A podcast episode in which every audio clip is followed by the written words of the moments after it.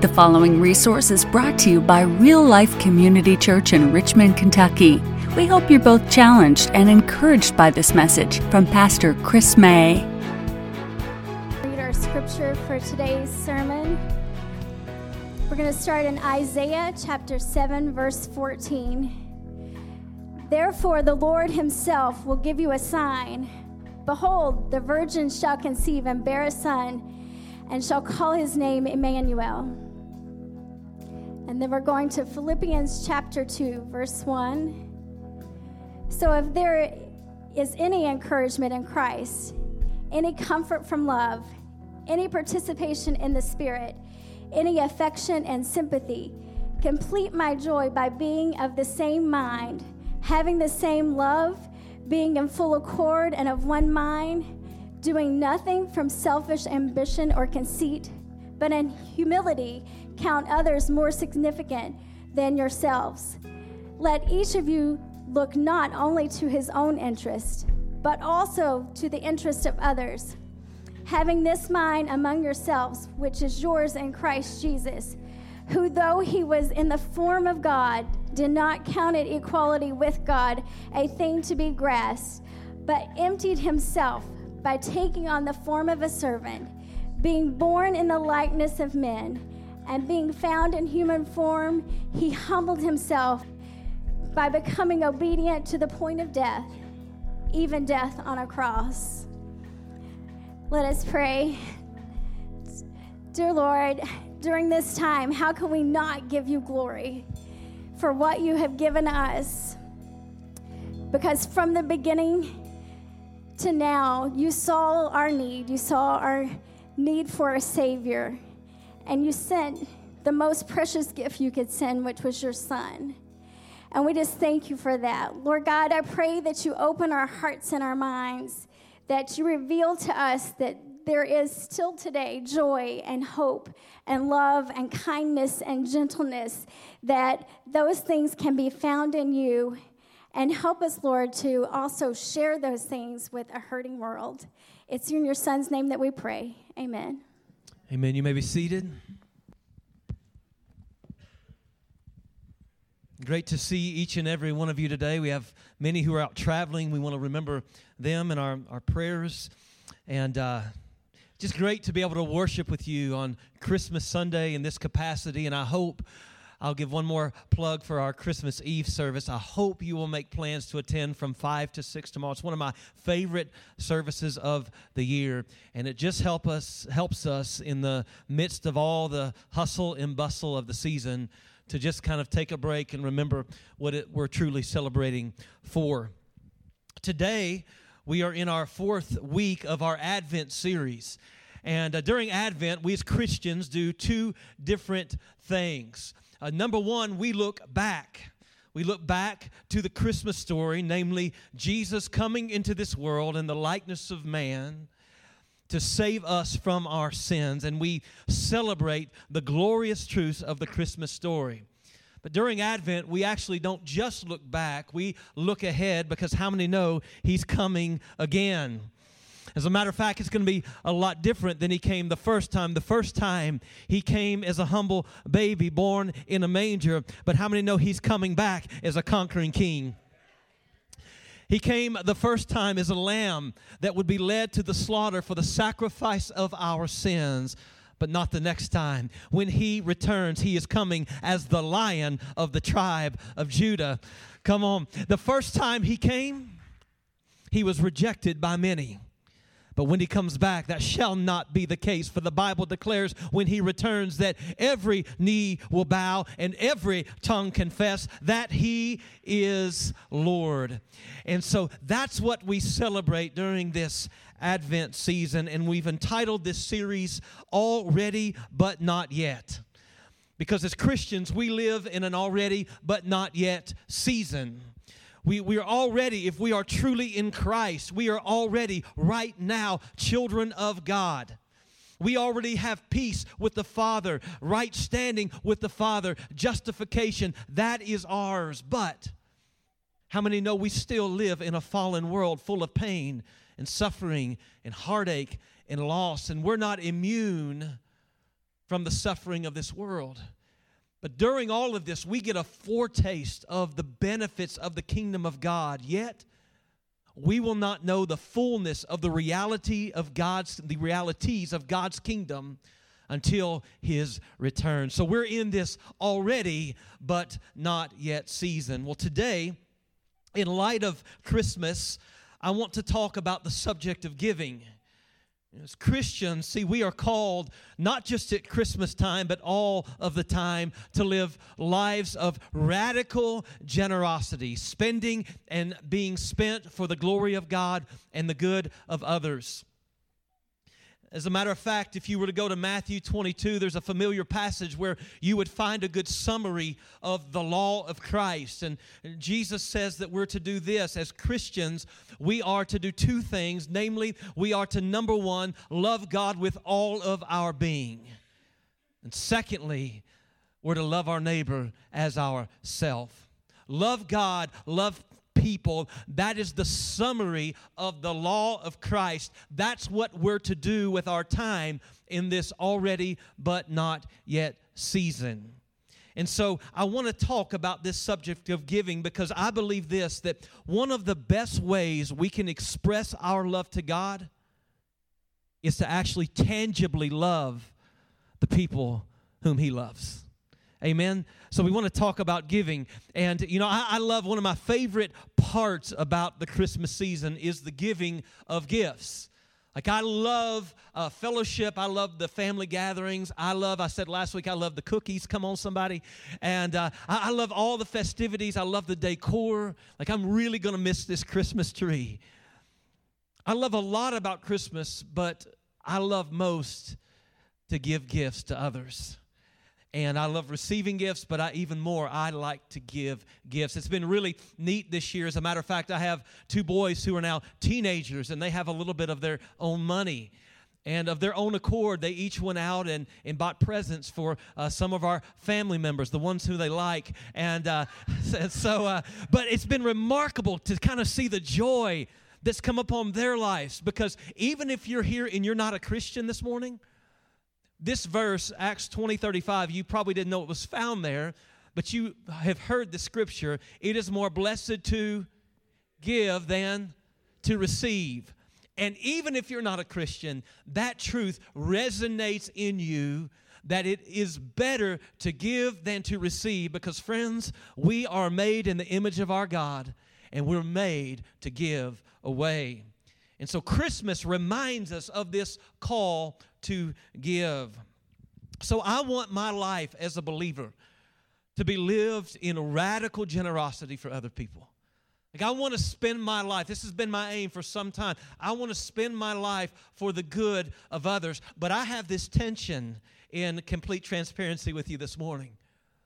Even though that is my aim, at times I get so wrapped up in my own problem, in my own mess, in my own little world, and if I'm really transparent, my own selfishness.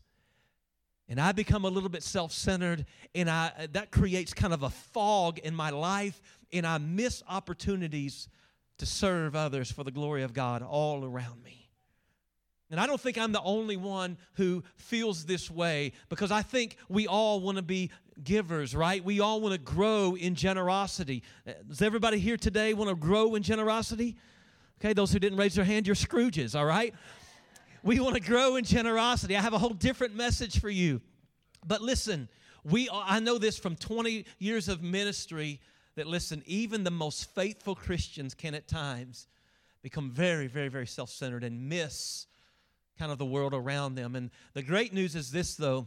I, I, we're not the first generation, we're not the first church to struggle with this tension. As a matter of fact, in our text today, Philippians uh, chapter 2, Paul is writing to a, uh, a church in the city of Philippi. They're the first church plant in Europe and this is in the province of Macedonia. And, and, he's writing these believers. This is a very healthy church, very faithful Christians. And yet he's writing them and he's reminding them to live their lives for other people. There's a couple of things that are going on in this church. To, to begin with, there's a little bit of division that's happening. It's not discord, but there's a little bit of, of animosity that's beginning to stir. There, are two, stir. there are two women, at least in the church, who have issues with one another. And that hasn't been dealt with, so it seems that members are kind of of the church are taking sides, and so it's kind of side against side.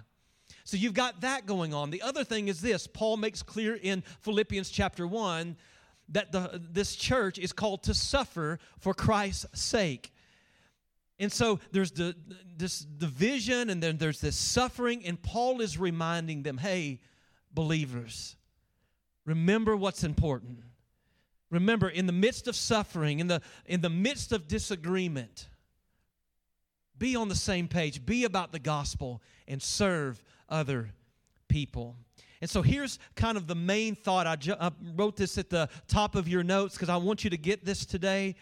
This is the main thought uh, that, that I want you to go home with. Here it is Have the right mind, serve, and be kind.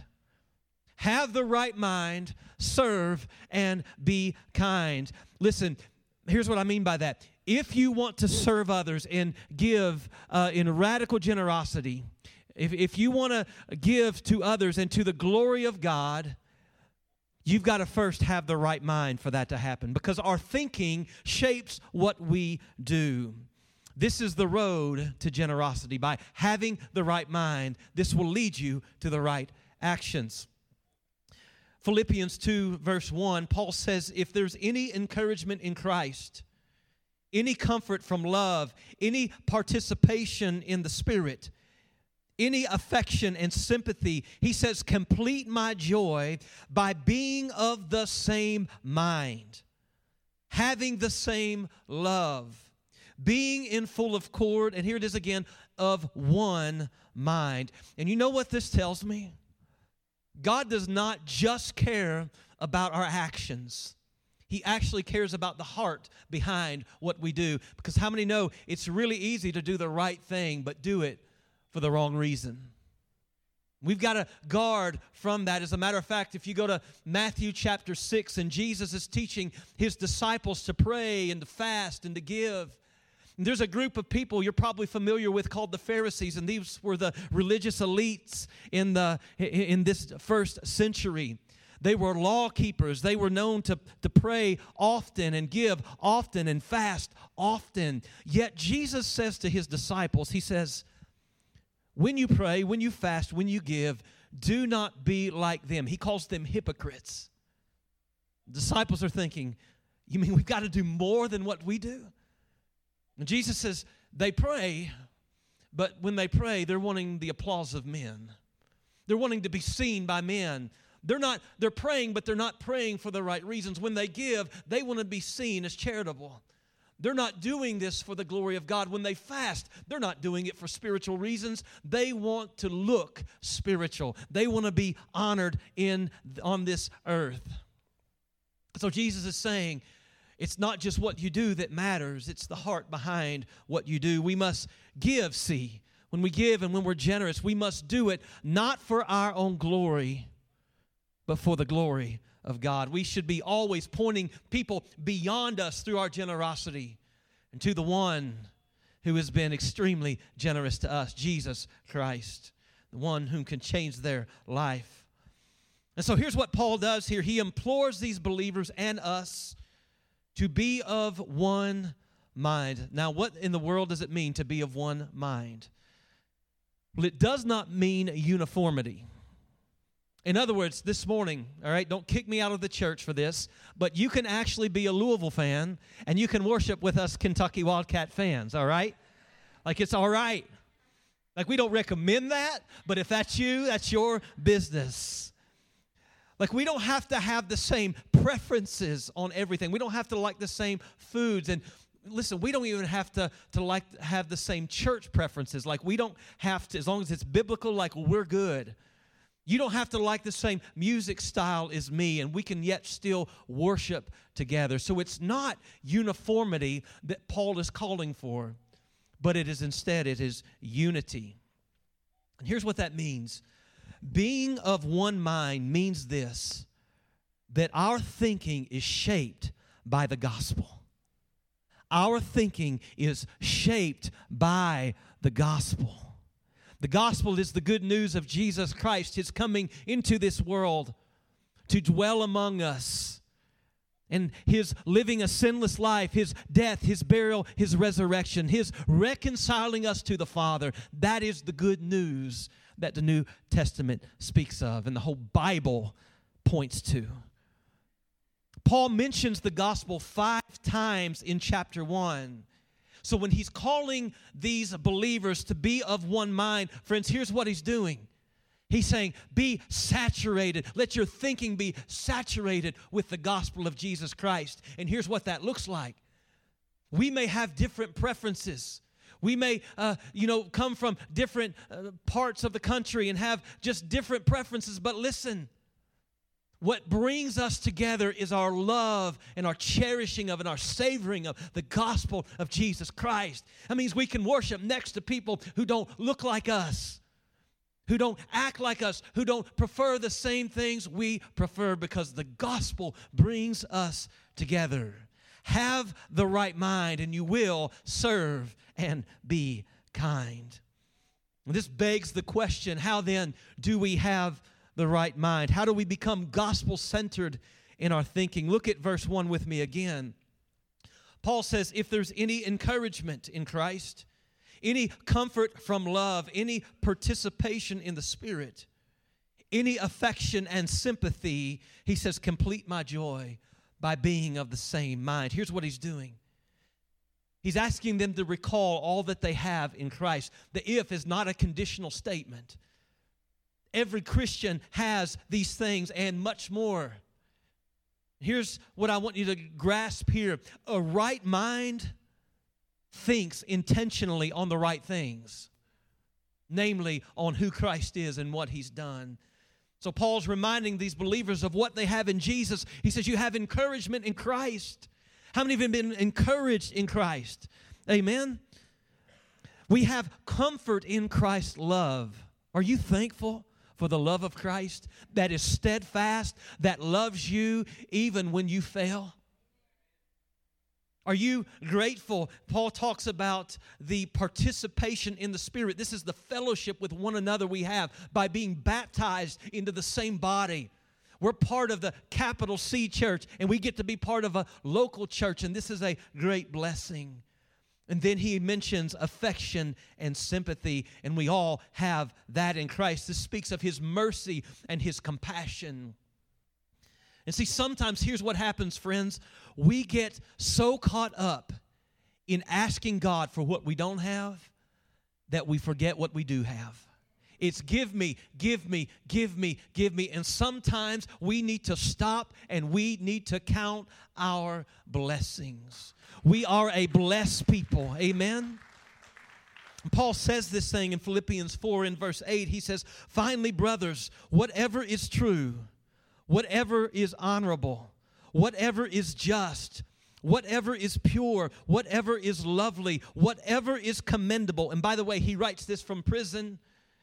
If there is any excellence, if there is anything worthy of praise, think on these things.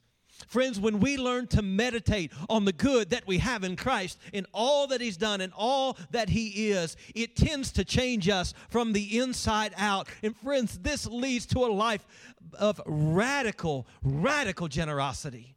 Have the right mind, serve, and be kind. Verse 3 Do nothing from selfish ambition or conceit, but in humility count others more significant than yourselves. How countercultural is this? What's the Western world screaming to us in this individualistic culture that we live? Shouting at us, it's all about you, right? It's about your dreams, it's about your goals. Don't let anybody hold you back. It's all about you. And that thought has kind of crept, that way of thinking has crept its way into the church. But how many know that the Christian life is not about us? When we come to Christ, we uh, lay our lives down at His feet. And it becomes about Jesus Christ and His glory and That's a good thing for us because God has for us more than what we have for ourselves. It's incredible. God is faithful, but He has called us to lay down our lives. Paul said in another place, he said, I've been crucified with Christ. It's no longer I who live, but Christ who lives in me. So in this third verse, Paul is saying, listen, if you want to have the right mind, you've got to have a humble mind. One of the issues of today's culture is that we all feel entitled at times, don't we? Everybody feels like the world owes them something. Listen, as Christians, we can't think like this. The world owes us nothing. We have more in Christ than we ever deserve. But even in the church, there's this spirit of entitlement. I read, this is crazy. I read uh, uh, just this week, this happened some time ago, but I just heard about it this week. A church in Dallas years ago, they had this split. They, they split. And it was so bad, in fact, each side of the church instituted a lawsuit against the other. Can you imagine? Ignoring the, the biblical uh, demand not to do that, they're ready to sue each other. The judge kicked it out of the court. He said this first needs to be handled by the uh, denomination's church court. And so this denomination, this government of the, of the church got involved. And they actually awarded the property and the, the land, the, the real estate, the building, everything to one side of this argument. And the other, t- the other opposing side, they didn't repent, they didn't stay. They left and planted another church. That's church growth the American way, right? And so the Dallas newspapers got a hold of this and probably loved it, right? And here's what they, they printed. In all the research this church co- court found, they actually traced the problem back to the original source. And you know what started this argument? An elder who is like a pastor, a bishop, a leader of a church an elder was at a church function. Get this. And they were serving food, and he was sitting down at a table and realized that his portion of ham was smaller than the child's who was sitting next to him. He threw a fit, and this caused ultimately a church split. Truth. Friends, that is entitlement. And that is not to show its face in the church. And you say this morning, well, that's petty. Yes, it's petty. And I think back over the last 20 years to all the arguments and I've seen in the church over colors of walls and church pews versus chairs and how hot or how cold it is. It's all petty. Friends, remember what we have in Jesus, and you realize that all this petty garbage doesn't matter. We need to grow up and be about spending and being spent for other people. We need to have a humble mind. And what's so interesting, the gospel has a way of humbling us because it says to me today if the gospel is how I'm saved, if the gospel is how I have right standing with God, then it means this I'm not here because of my own merit or because I am somebody. Oh, I'm nothing. It's because of no merit of my own. I'm saved by grace through faith in Christ, period. Which means, who am I to raise myself up and say I'm better than anybody or I deserve this? No, thank God for what you've already done for me. You haven't dealt with me according to my sins, but according to your great mercy. I'd be all right if I never received another thing on this earth, but we serve a God who gives and gives and gives. We're not entitled. We've got to have humble minds. Verse 4 Let each of you look not only to his own interest, but also to the interest of others. And I just want to point your attention to the word only. It doesn't say you have to completely neglect yourself, but it says don't just be self consumed also look for the needs of others. A right mind see cares for the needs of other people. No, let that be by your grace, Lord, one of the marks of real life community church. I think it is, and I want to grow in this more and more. See, this means that we hurt when other people hurt.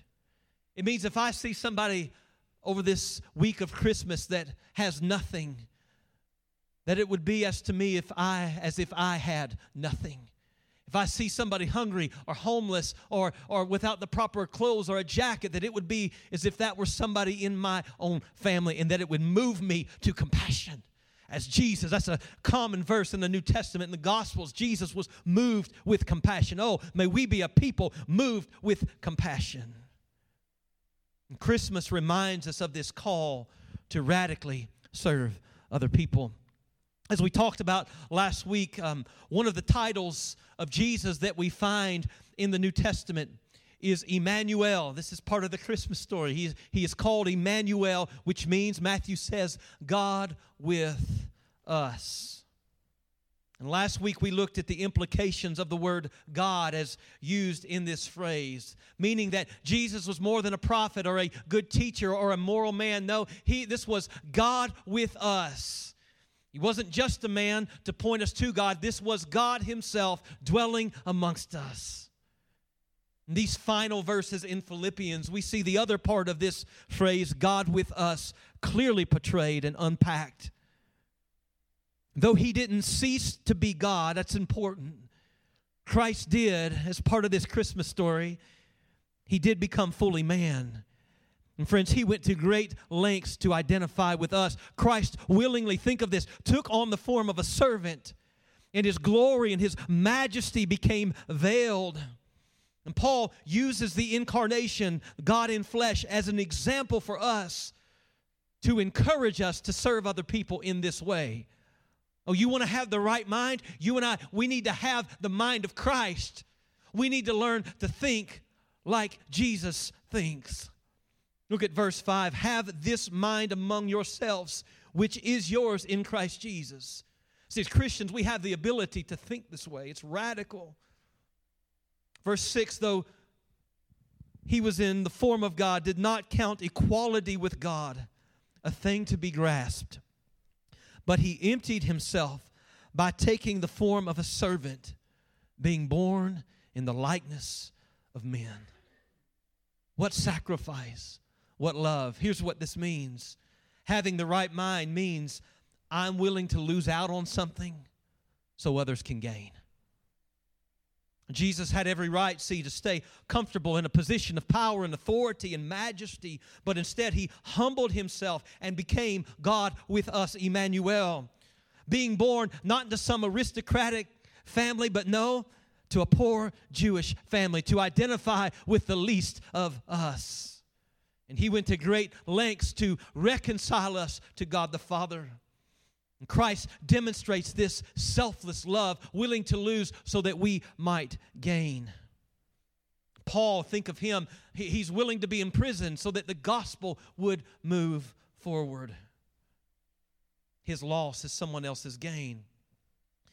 I was considering this this week as I was studying, and I thought, you know, a lot of people in church are willing to give as long as it doesn't cost them anything. I've had many people through the years talk about giving. By the way, I'm not taking an offering at the end of this. This is not to manipulate you to give. Um, I mean, if you want to give. But I was thinking back through this and I thought, you know what? I've had many people over the years say to me, Pastor, you know what? I really wish we could give more and help the church out. You know, things are just really, really tight though. And, you know, we want to help missionaries and we want to we want to help, you know, the church give and, and, and, and just build and, and, and do projects and reach our community. But you know what? We just, we're just too tight. And, and I'm like, okay, I understand. What's interesting, though, is to watch these people drive fancy cars, own boats and motorcycles. Come on, it's quiet in here eat out five times a week, dropping 75, 100 bucks a time, you know, nice restaurants, taking the family of four out, that's expensive. Wearing, uh, you know, have a closet full of clothes, more than they could ever really possibly wear in a week, maybe a month, designer clothes. But you know what? We're just not in a position where we can tithe or we can give an offering. What you really mean is this, if that's your take. It's, it's, here's what they're really saying I can't live the life I want to live and give. It's not that I can't afford it. I just can't do everything I want to do and do this. So here's what they do they give the crumbs, the leftovers, not the first fruits. And here's part of my job as a pastor. Okay, my, part of my job as a pastor is this is to prepare you, number one, for, uh, I, I believe, physical death, but also prepare you to stand before the Lord someday. Because if you're a Christian, you're going to stand at the judgment seat of Christ and you're going to give an account how you spent your time, your talent, and your treasure. And He's going to say, You were amongst the two percent um, top richest people in the world. By the way, every one of you in here are probably that. The top two to three percent richest people in the world, and you don't own any of it. He owns it all, and He's entrusted you He's entrusted you to be a steward of that money, to take the gospel forward. And you're going to stand before Him someday and say, Well, we took all these nice vacations. Lord, you wanted us to be happy. Why didn't you give to this missionary? Why didn't you do this? Well, you're going to have to explain that. And I, I, want us to give our very best for the right reasons. We don't give him the leftovers. Listen, we're willing to lose out on something so that others can gain. Just this um, last week, I had a conversation with, with my oldest son. As a matter of fact, uh, he graduated last year, and it's a thing now, I guess, in America. You have to take a senior trip. Do you all know that was a thing? All right, so yeah, you graduate. Apparently, we owe you a trip. All right, that's how it works. So I found this out, and everybody's taking senior trips. So we said, "Hey, Dylan, where would you like to go?" And and we kind of decided, let's take a cruise, right? So for a, a week cruise, how many ever been on a cruise, right? So nothing wrong with that. So I said, hey, let's do this. And uh, let, let, let's make this happen. Well, when it came right down to it last summer, um, the only way that we, we could afford to go, but it would mean I had to stop to giving, uh, giving to some of my missionaries or get in mounds of debt, which is not good, is not biblical, okay, to, to borrow money to go on vacation. And then I'd be stressed out the whole vacation going, how am I going to pay for this, right? And so I just, I, tragically had to say to Dylan, Dylan, we can't go on a cruise this year, but maybe next year. Well, this is the time we would book a cruise for next summer. And I just two weeks ago, or a couple days ago, actually, had a conversation with Dylan, my, my oldest son. He's 19, and I said, Dylan, honey, I'm sorry, we're just not in a position right now. We're trying to to you know to do some things financially, we're giving to you know some of these missionaries and things. And I said, listen, it's just not going to happen this year. And he threw an absolute tantrum. No, he didn't. Um, you know what he said? He said, Dad, it's no big deal. It's no big deal. He said, you know what? Indiana's right down the, uh, you know, r- r- pretty close to here, Indianapolis. He said, why don't we just go to a Pacers game? And he goes, let's just go to an NBA game. He said that. And I just thought, wow, he's willing to lose out so somebody else can gain. I love it. I mean, I still have to take him to a game, so it's not like he's going to give away everything. But I love that. Verse 8, and being found in human form, Christ humbled himself by becoming obedient to the point of death, even death on the cross. This was more than physical death. This was, this was a humiliating death served for the worst of criminals. This is what Christ endured. And not only that, he bore the the pain, uh, the, the, the shame of our sin at Calvary, and He bore the wrath of God. That's what we're saved from, by the way. You've heard me say it before. We're saved from the wrath of God. And this is what Christ bore. That's why He said, My God, my God, why have you forsaken me? He bore the wrath of God. The scripture says he was obedient even to the point of death, even death on the cross. See, having the right mind means complete obedience no matter the cost. When God lays something upon your heart, that means you meet that need. I immediately, no other thoughts. I had somebody call me from our church this last week and asking me for somebody's address, and he said, "The Lord laid this person on my heart to give to send him a check of three hundred and forty-eight dollars and some change." He said, "I don't want them to know it came from me. I just want their address and try to send it without them knowing."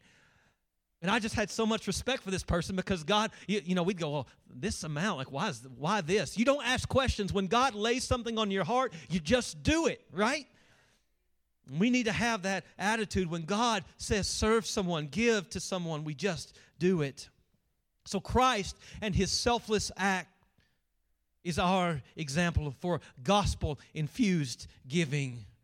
And friends, this is what we're called to. And so you might ask me this morning, well, why should I? Why should I live my life for others? One reason, Christ said to do so, so that should be enough. But there's more because we serve a generous God. Watch this, verse 9. Therefore, God has highly exalted him and bestowed on him the name that is above every name so that at the name of Jesus, every knee should bow in heaven and on earth and under the earth, and every tongue confess that Jesus Christ is Lord to the glory of God the Father. And that's reason to rejoice right there. And Paul wants us to be reminded of who Christ is and what he's done and who he is now. But there's more because remember, he said, This is the mind I want you to have, this mind of Christ. Here's what happened Jesus humbled himself freely, and yet now he is exalted. Matthew 23 12, Jesus says, Whoever exalts himself will be humbled, and whoever humbles himself will be exalted. The Bible teaches this that if we will walk in humility and service to God and others, we will be rewarded. Now, hear me. Sometimes this comes in this life, and sometimes it comes in the life to come. This is not a get rich quick scheme, all right? This is not me going, okay, I want this, so I'm going to have to give this much today, and then God will pay me back. You're missing the point of giving. Okay, let me give you an example. And I know we're not supposed to talk about our giving, but this is a small amount. I'm not saying this braggadociously, but I want to just show you how this works at times. All right, number one, uh, several weeks ago, I was in my office. Actually, it's been months now. And there's this uh, there's this organization called Charity Water, started by a, name, a guy by the name of Scott Harrison. And do you know that about a billion people in our world don't have the basic necessity of clean water? And I just sat in my office. I was listening to this story and these testimonies. I thought, man, well, I'm sitting here living in luxury and, and complaining because I only have four outfits to choose from, you know, at, at a certain given day. Listen, there's somebody that doesn't even have clean water on the other side of the world. And so I just prayed, and, and I felt the Lord just lay on, on my heart to give a specific amount, $30 a month, above my tithe uh, that, that I give to our uh, the, the church, and then above what we give to missionaries and all of that give $30 a month. And we don't have tons of extra money, but I just said, okay. And joyfully, without thinking anything about it, just went online and put in this $30 a month commitment. And the first payment was taken out. And I didn't go, oh man, God's really going to drop something in my lap for this. It wasn't even on my mind. But just how God is. I'll tell you what happened to me. Within a, a, couple days, here's what happened. Somebody came to church and said, We feel like the Lord just wants us to do this for you, and gave us um, a check and gift cards that totaled $3,000 exactly, which is 100 fold of the gift we gave. Okay, isn't that great? And it's not, listen, it's not that this is a get quick rich scheme, uh, um, get rich quick scheme. There it is. I think I've said that wrong like four times. It shows you how much I think about money. I'm really not about money, all right? So li- listen, it's not that. I've given many times in my life, and, and I've, I've not had a, a return that I see in this life. It's not always some material blessing that drops in my lap. As a matter of fact, I'd rather it come in heaven because I get to enjoy that for all of eternity. Jesus said, Don't store up for yourself treasures on this earth, but no, store up for yourself treasures in heaven, right? Where moth and rust will never destroy.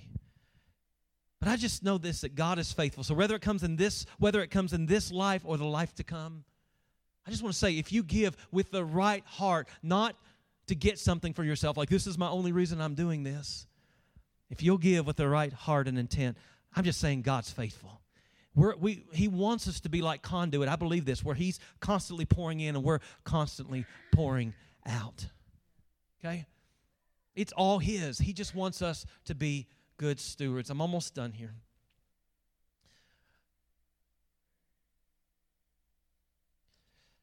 I uh, want to just challenge you this morning in closing to do just a couple things. If you have your note sheet, you'll see kind of a blank line on, on the bottom there. And here's what I want to ask you to do.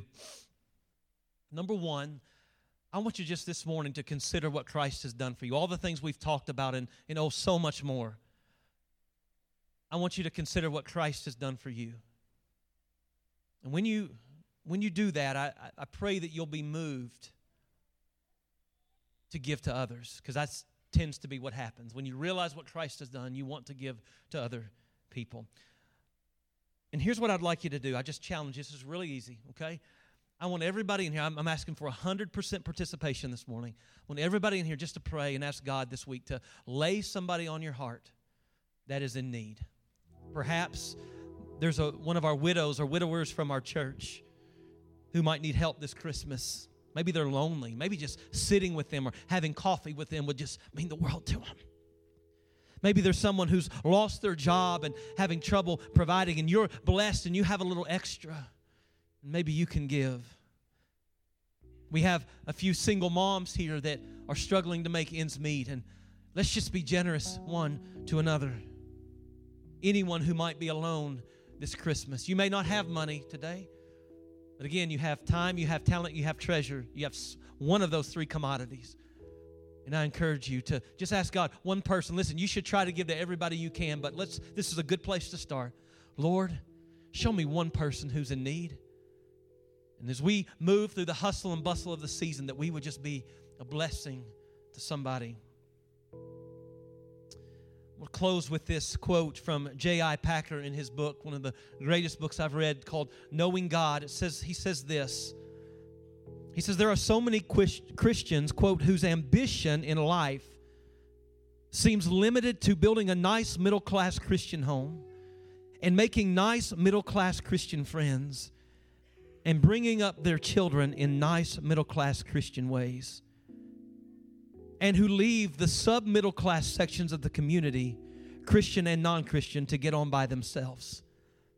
And he writes the Christmas spirit does not shine out in the, Christ, in the Christian snob. For Christmas spirit is the spirit of those who, like their master, live their whole lives on the principle of making themselves poor, spending and being spent to enrich their fellow men, giving time, trouble, care, and concern to do good to others, and not just their own friends, but in whatever way there seems to be need. End quote. May we have our thinking shaped by the gospel. Let me just ask you what would our church look like? What would our community look like if we, just even in this room today, this small amount, what if we just became this gospel infused in our thinking? And What would our community look like? I want to say thank you. Uh, by the way, let me let me just mention this. Thank you for your generosity, because many of you do sacrificially give here. It was the greatest joy last week. I told you we got to send out twenty eight hundred dollars to missionaries for one month. Twenty eight hundred dollars because you gave. Isn't that awesome? Here's our goal at this church. I want you to know the church that you're a part of. Here's our goal. Within five years, our aim is this we're trying to pay off our building and everything else that we have. Here's our goal that we would be able to give 51% minimum back out to missionaries and to our community. We want to give out more than we keep because that's what we want to be known for. We're a church who loves God and loves people, and we want to be known for radical generosity. Oh, not for our own glory. They may never write an article about us. That's not my goal. My goal is this that people would see our generosity and that as Jesus said in the Sermon on the Mount, that they would see our works, our good works, and that they would glorify not us, but our Father who's in heaven. Thank you for listening. If you'd like to know more about how you can have a relationship with Jesus Christ, or if you have questions about our church, you can email us at info at myrealchurch.org. Real Life Community Church is located at 335 Glendon Avenue in Richmond, Kentucky. We invite you to join us for worship Sunday at 10:45 a.m. or Wednesday at 7 p.m. Visit us online at myrealchurch.org.